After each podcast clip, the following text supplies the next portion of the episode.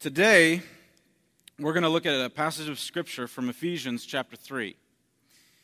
And uh, this is a passage of Scripture that I want my children to know as well as they know John 3:16. I want us here in this church to know this passage of, of Scripture as well as we know John 3:16. It's a passage that I like to talk about, so you've possibly heard me talk about it before if you're in my small group or if I've had an opportunity to counsel you or talk with you. Um, I love to talk about this passage. and uh, if, if you think of John 3.16 as being a kind of a, a, simple way to explain how to become a Christian, then this passage in, in Ephesians chapter 3 explains in fairly simple terms how we are to live as Christians. It gets right to the root of it. And so I'm excited to speak about it today. Now, as I, as I preach today, I want you to keep one question in the front of your minds. The question is this Is God pleased with you? Is God pleased with you? Or is he angry with you?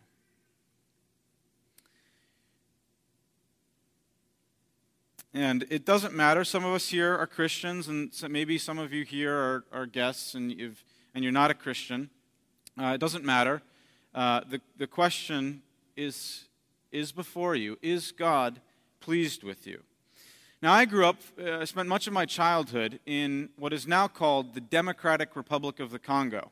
It's in the middle of Africa, and um, it's a land that's, that suffers under terrible spiritual oppression. If you ever go to a museum here in the United States and you see an exhibit of African tribal masks, you will likely have seen a few masks from the Congo. These masks are used in religious worship, and they're often depictions of demons who the Congolese alternately worship and appease. I remember these vividly because they're some of the most frightening things you can imagine. And I, you know, I saw them as a child, so they're, they're stuck in my mind. And if you look at these masks for any length of time, it's very clear that these demons are very, very angry. It's, if you, just by looking at the masks, it appears that the gods themselves want to devour the people who, they, who serve them. And it's clear from the habits and the culture of the Congolese that they serve gods that are very angry. Is this how you see God? Is this the God that you serve? Now, on the other side of the world, here in the United States, uh, there's a preacher who, a few years ago, released a video called The Gods Aren't Angry. Now, in the video, this preacher takes aim at what we would call in fancy theological terms, the doctrine of penal substitutionary atonement. And he tries to refute it. It's a, it's a doctrine that we believe in, uh, as a Christian church, and he tries to attack it. Now, it sounds complicated, but it's, it's actually fairly simple. It's, it's simply, it means simply this God is good and fair, and he hates evil. Because he's fair, he punishes evil. We, when we're born, are evil, all of us. So we deserve to be punished. This is, this is what Scripture teaches us. Jesus, who was not evil, but was perfectly good, was crucified the, on the cross in my place. He received my punishment. Jesus took my blame, and I took his perfection. So, penal substitutionary atonement, if you ever hear it again, means that Jesus was punished and died in my place. Simple enough. To me, that sounds like good news. Uh, I deserved death, but instead I got off free. Uh, but the preacher in this video didn't like that at all. Uh, he didn't like the idea of God being angry, and so he came up with another theory of what happened on the cross. He denied that Jesus was the ultimate sacrifice, taking the punishment in our place, and instead, Jesus' death on the cross was simply meant to reveal the ugliness and brutality of a system built on the need to appease God. His point was that God didn't need to be appeased. His point, this preacher is trying to tell us that Jesus' death was simply supposed to mark the end of all that mess. and that God wasn't really angry, and nobody really needed to be punished in that way. Instead, so says this preacher, Jesus modeled nonviolence in his death as in his life, and in so doing, he's an example for us to follow. He, instead of being a sacrifice to take my place, Jesus is primarily the perfect example for us to follow. Now, what's the result of this teaching? The practical result of this kind of a teaching is, uh, is, a, is a people who have no compunction of conscience.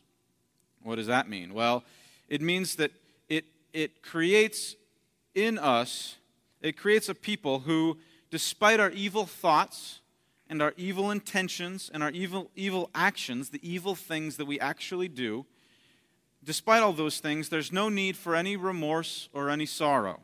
God is not angry about my sin, or even if he is slightly annoyed by it, he's not bothered enough to demand any kind of punishment. The practical result of this is a people who have very high view of themselves. They think very highly of themselves, and they think it the worst possible sin to ever feel guilty for anything that they've ever done. That's the worst thing you could do, to feel guilty, right? And this describes Americans pretty well. We think we're pretty awesome, no matter what you can say about us, and uh, and we think it's uh, it, it's the worst type of sin to even ever question how awesome we are. So, on the one hand, the Congolese are taught to live in abject, total fear of demons and gods. And it's very clear. That's the way that they live. They live in fear. On the other hand, Americans are taught that the worst thing that they could possibly do is to ever feel guilty uh, or, or to ever fear God. The, the Congolese can, can know that they can basically assume that, uh, that, that the gods are never pleased with them, and we Americans must never even ask the question. It's, a, it's wrong to even ask the question. Now, the passage we're going to look at today responds to both errors. It is, in fact, possible to have a tender conscience toward our sin and yet to remain strong in the Lord and in faith. There is a proper place for guilt and remorse, and God has given us His word, in His word, the proper way to address that guilt so that we can know the peace of God. Let's, let's now read the passage together. This is Ephesians chapter 3, beginning with verse 14.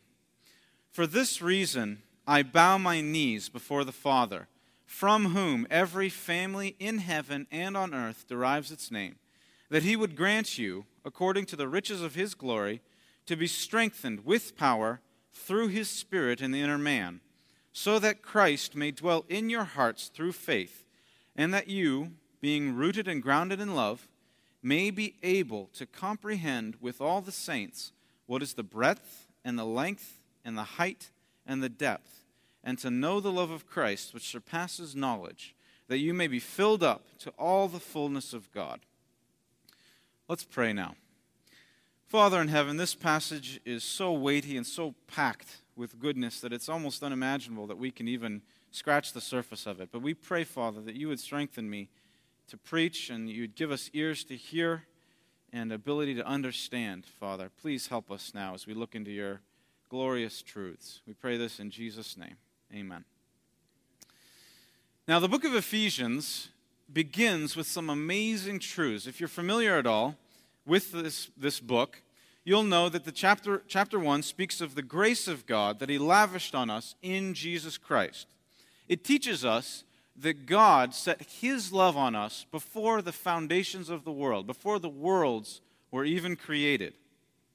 Jesus is now seated at the, at the right hand of God the Father in heaven and is above all rule and authority and power and dominion. His name is above every other name. Chapter 2 describes our new life in Christ. Uh, we're speaking to Christians, to those who have placed their faith in Jesus Christ. And it, but it begins with these words, chapter 2, that is.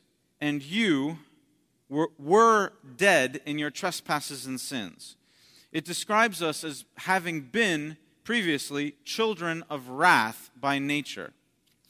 But it goes on to say that even though we were dead in our sins, God, by his kind mercy and grace, made us alive together with Christ. God took a dead, rotting corpse and made a new man out of it.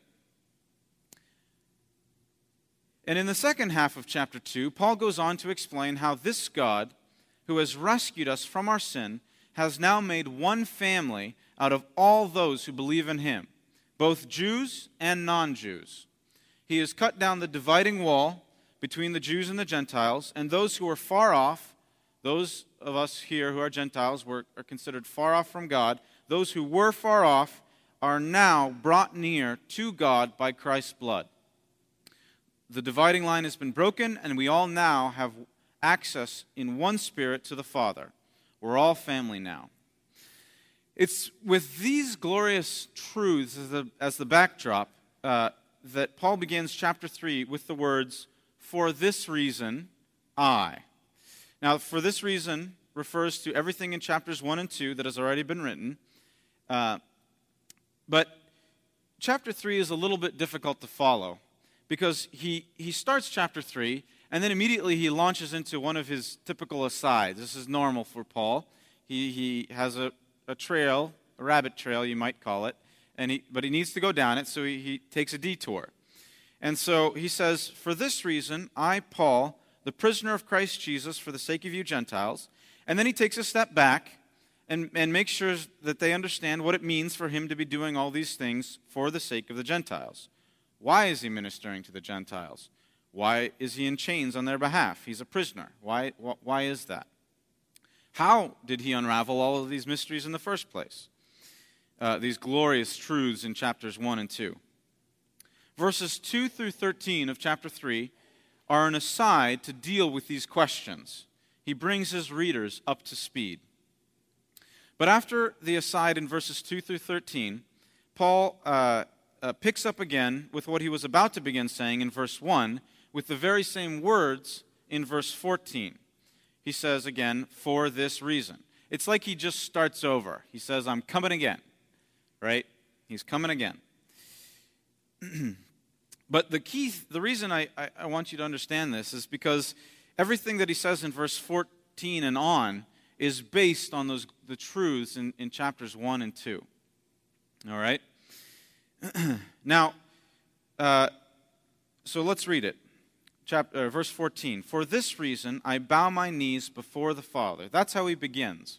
And, and the first thing to realize is that, the, that Paul's first reaction to the glorious truths in chapters 1 and 2 is to pray.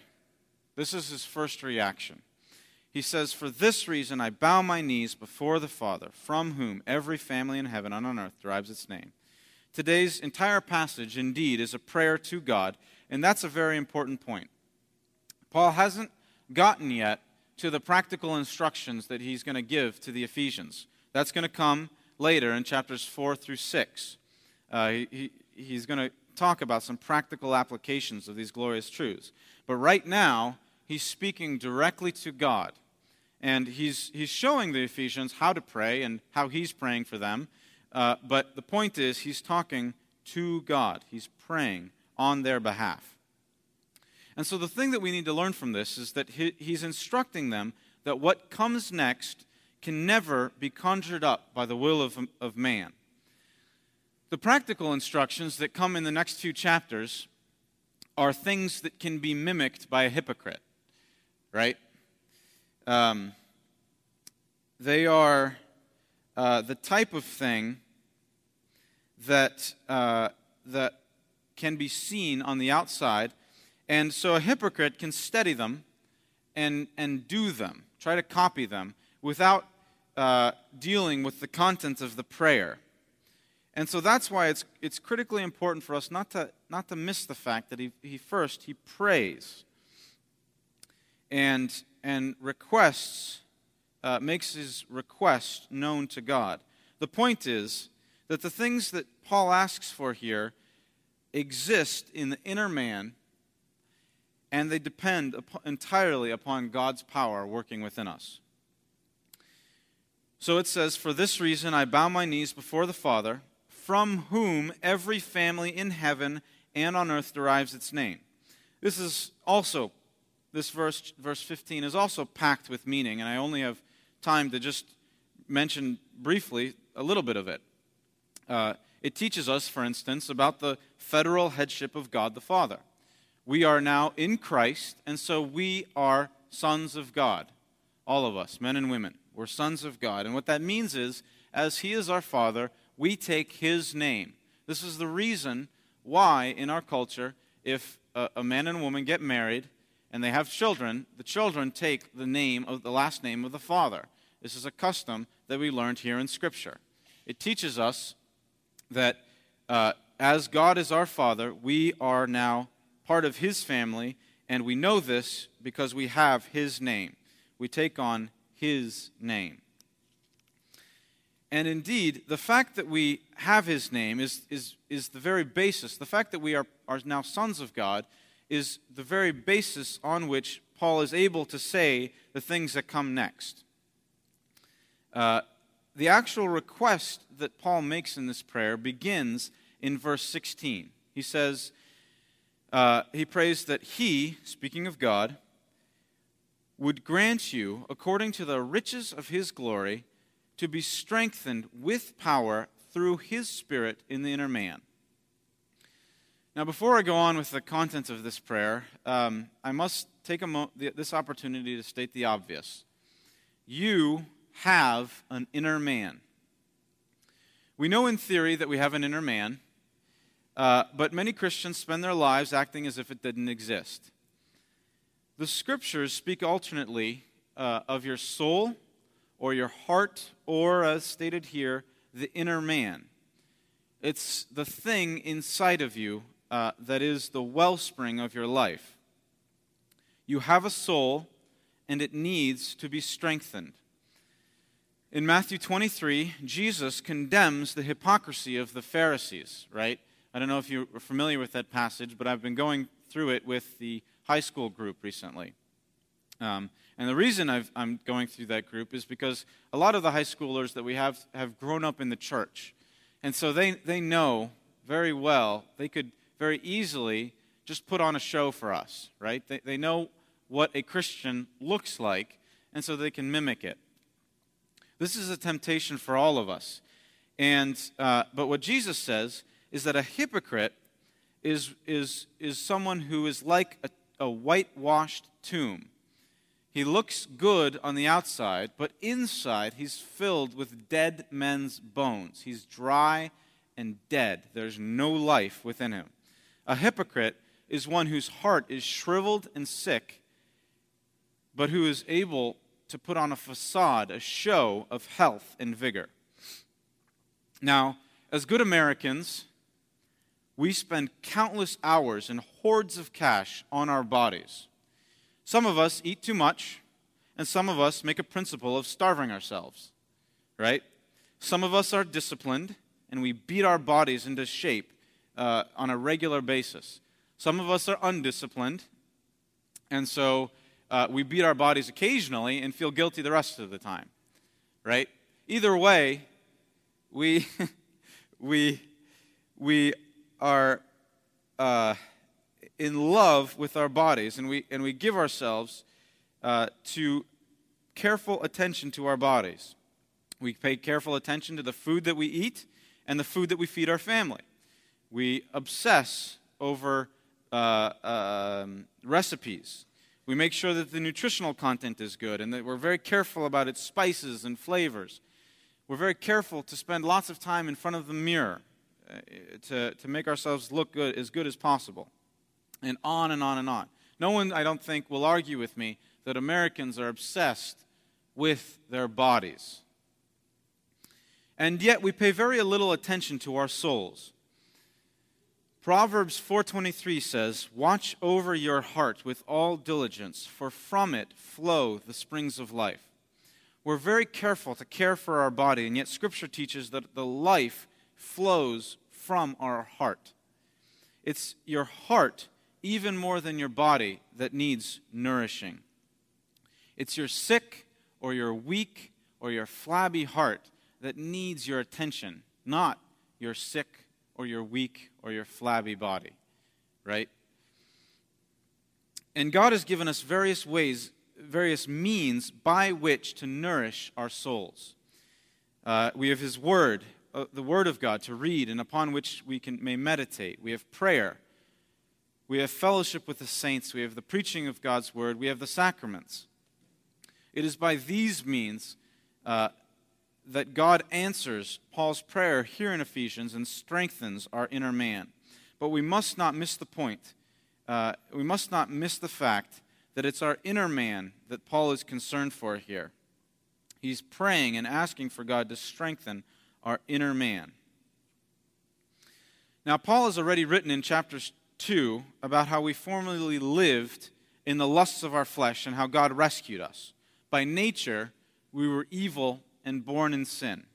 We were children of wrath. That is to say, we were the target of God's wrath, of God's anger. He was angry with us.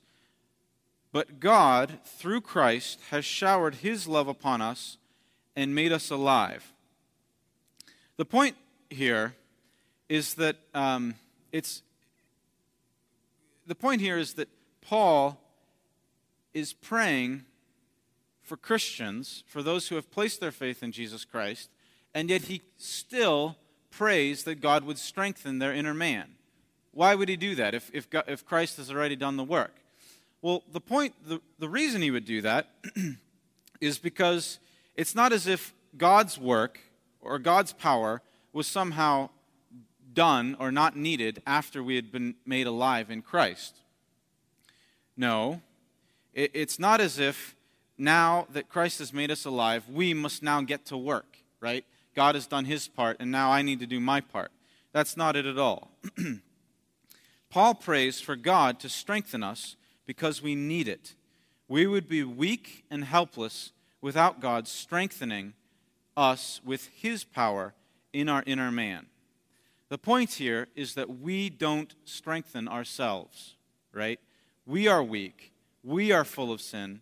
We are stupid. It is God in Christ who comes to bless us. He is the one who fills us up. This is the, the now, it, it's no bother to me to labor over this point because it's the crucial difference between what Scripture teaches us about repentance and faith and the grace, grace mantra that, that is heard all, all around our country that is actually graceless. It's the difference between what Scripture teaches us about repentance and faith and peace with God uh, that's different than what this preacher who, who had this video, The Gods Aren't Angry, um, that I mentioned earlier. Uh, it's the difference between what he's saying and what Scripture teaches us. To preach grace without repentance is to teach that repentance is unnecessary. It's uh, to preach that God is not angry with sin and evil teaches us that there is no need for repentance. Jeremiah 2:13 teaches, uh, uh, teaches that Israel was guilty of two things. First, for forsaking him, the fountain of living waters, and second, for making for themselves broken wells that could hold no water. And this is the very same thing that we do today. On the one hand, uh, we neglect the fountain of living water. And how do we do that? Well, if we, if we fail to preach the need for repentance and faith, then we fail to see the need for the water at all. And so we, we, we fail to, to realize that the only place to get that water is from God. And so we forsake the, the, the, source of living water and we instead make for ourselves broken wells that hold no water. We come up with our ways, our own ways, to fill ourselves up. But it's only when we realize that we have something to repent of that Jesus becomes precious, precious to us. Now,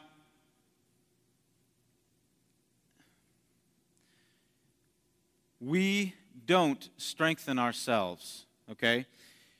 And this is the key to understanding why and how it is that you can, on the same time, uh, be tender of conscience and, as I'll say in a, uh, explain in a minute, how we can uh, be, be, have peace and be firm in our, found, in, in our, uh, in our faith. Um, we need Christ to dwell in our hearts through faith, and it's not God's intention for his saints to be constantly tossed to and fro in their consciences. The, the point of the prayer is for us to be rooted and grounded in love. To be rooted in love calls up the image of a tree, right? Uh, its, its roots go down deep. It, uh, it, its roots go down deep into the love of God, and it's where we get our nourishment and our stability. It's our life. Psalm 1:3 tells us that man who delights in the law of the Lord is like a, fir- a tree firmly planted by streams of water, which yields its fruit in season. To be grounded is to have firm foundation, like that of a well built building. The storms may come and the storms may go, but we'll be firmly planted in the love of Christ. Now, we're getting to the good part. So if you're if you've fallen asleep, it's time to wake up. All right? the reason that I love this passage so very much is these next couple verses that uh, that gives gave a twist that knocked my socks off. And it's these verses are particularly incredible if any of you are like me and, and you can't do anything without your to-do list near at hand, right? under the inspiration of the Holy Spirit, Paul doesn't pray that we would do anything here. He simply prays that we would know the love of God in verses 18 and 19. And it's very surprising because so far he's prayed for us to be strengthened and he's prayed for us to be rooted. And so you're, you're kind of expecting some great thing, some great work that he's going to call us to. But he doesn't do that. Instead, he prays for us to know the love of God. And he now Paul does get to works that we're to do, that we're called to do in, in, in chapters four and beyond. But it's critical that you understand why uh, he doesn't skip there immediately. Uh, if you skip over verses 18 and 19 and head right, right into chapter 4, uh, you, will, you will miss the fountain. You'll miss the source uh, of everything. So I want to read this, this passage again, and I want you to pay very close attention to the logic of this prayer. It says, For this reason I bow my knees before the Father, from whom every family in heaven and on earth derives its name, that he would grant you, according to the riches of his glory, to be strengthened with power through his Spirit in the inner man. Why? So that Christ may dwell in your hearts through faith, and that you, being rooted and grounded in love, may be able to resist temptation. No, that's not what he says. May be able to fight the good fight. That's not what he says. May be able to comprehend with all the saints what is the breadth and the length and the height and the depth, and to know the love of Christ which surpasses knowledge, that you may be filled up to all the fullness of God. He prays for God's power to strengthen us that we might, along with all the saints, know the love of God. Now, this is surprising to us because we think we're very smart. Many of us in this congregation are, you might refer to as knowledge workers. You make your living by using your mind as opposed to your body primarily. So we're in the business of knowing things. It's what we do to know things. But Paul is teaching us here that it takes the very power of God to know the love of God, and that by it we can know we can be filled up with the, all the fullness of God. Now, Stephen told me this morning, he came into my office and told me that the electrical panel in his house had fried, right? Somehow it had overheated or whatever, melted the panel. This passage fries my brain. How is it possible to be filled with the fullness of God. How does that even make sense? Now, the reason I've wanted to, to preach about this to this congregation is that many of you have tender consciences, but rather than having peace in God, you're racked. You're racked and, and, and you have no peace, right? And, and so, uh, and, and so what we're often tempted to do is to fall prey to the false teaching about the, the lack of any need for repentance. You know, uh, so we, we, we're racked with these, these sense of guilt and of, uh, and, and so we say, I can't deal with this, and so I'm just going to forget about repentance, forget about asking God to forgive me for my sins. But the key, and this is, there's, there's two points that I want you to walk away with today. And this is the first one. This passage is the key to being at the same time tender of conscience, able to uh, see your sin and repent of it, and so it's at the same time, it's the key to being tender of conscience and strong in the Lord. And how does that work? How are those two things able to be mixed together? Well, it works because those who are tender of conscience know that they are empty. They know that they are weak, and they pray that God would strengthen their inner man. They feel their spiritual poverty and they pray that God would fill them with the knowledge of His love. But then the whole point of the prayer is that we would be rooted and grounded in love. The whole point of the prayer is that we would know the love of Christ which surpasses knowledge and that we would be filled up to all the fullness of God. Is this, is this the, the sound of, uh, or the, what it sounds like to be tossed to and fro? No, it's not. You're no longer to ignore, you don't need to ignore the fact that you are empty of anything good. You can go to the fountainhead and drink living water. Being tender of conscience is precisely what is needed to be filled by Christ. If your conscience is heavy laden, come and drink. Be satisfied in Him. But as a warning, if you're a hypocrite and you're self satisfied and you're proud and you have no need for Christ, then McDonald's will serve you fine, right? You can, you can, de- you can feed your external body and you'll be fine. And you'll, uh, what will happen is your, your inner man will shrivel and die, will remain dead. Uh, you won't need to bother with spiritual food and spiritual drink. But if you have a tender conscience, you're invited to come and be filled, to be rooted, be grounded. It's possible to have both a tender conscience and to, and to be rooted and grounded in our faith.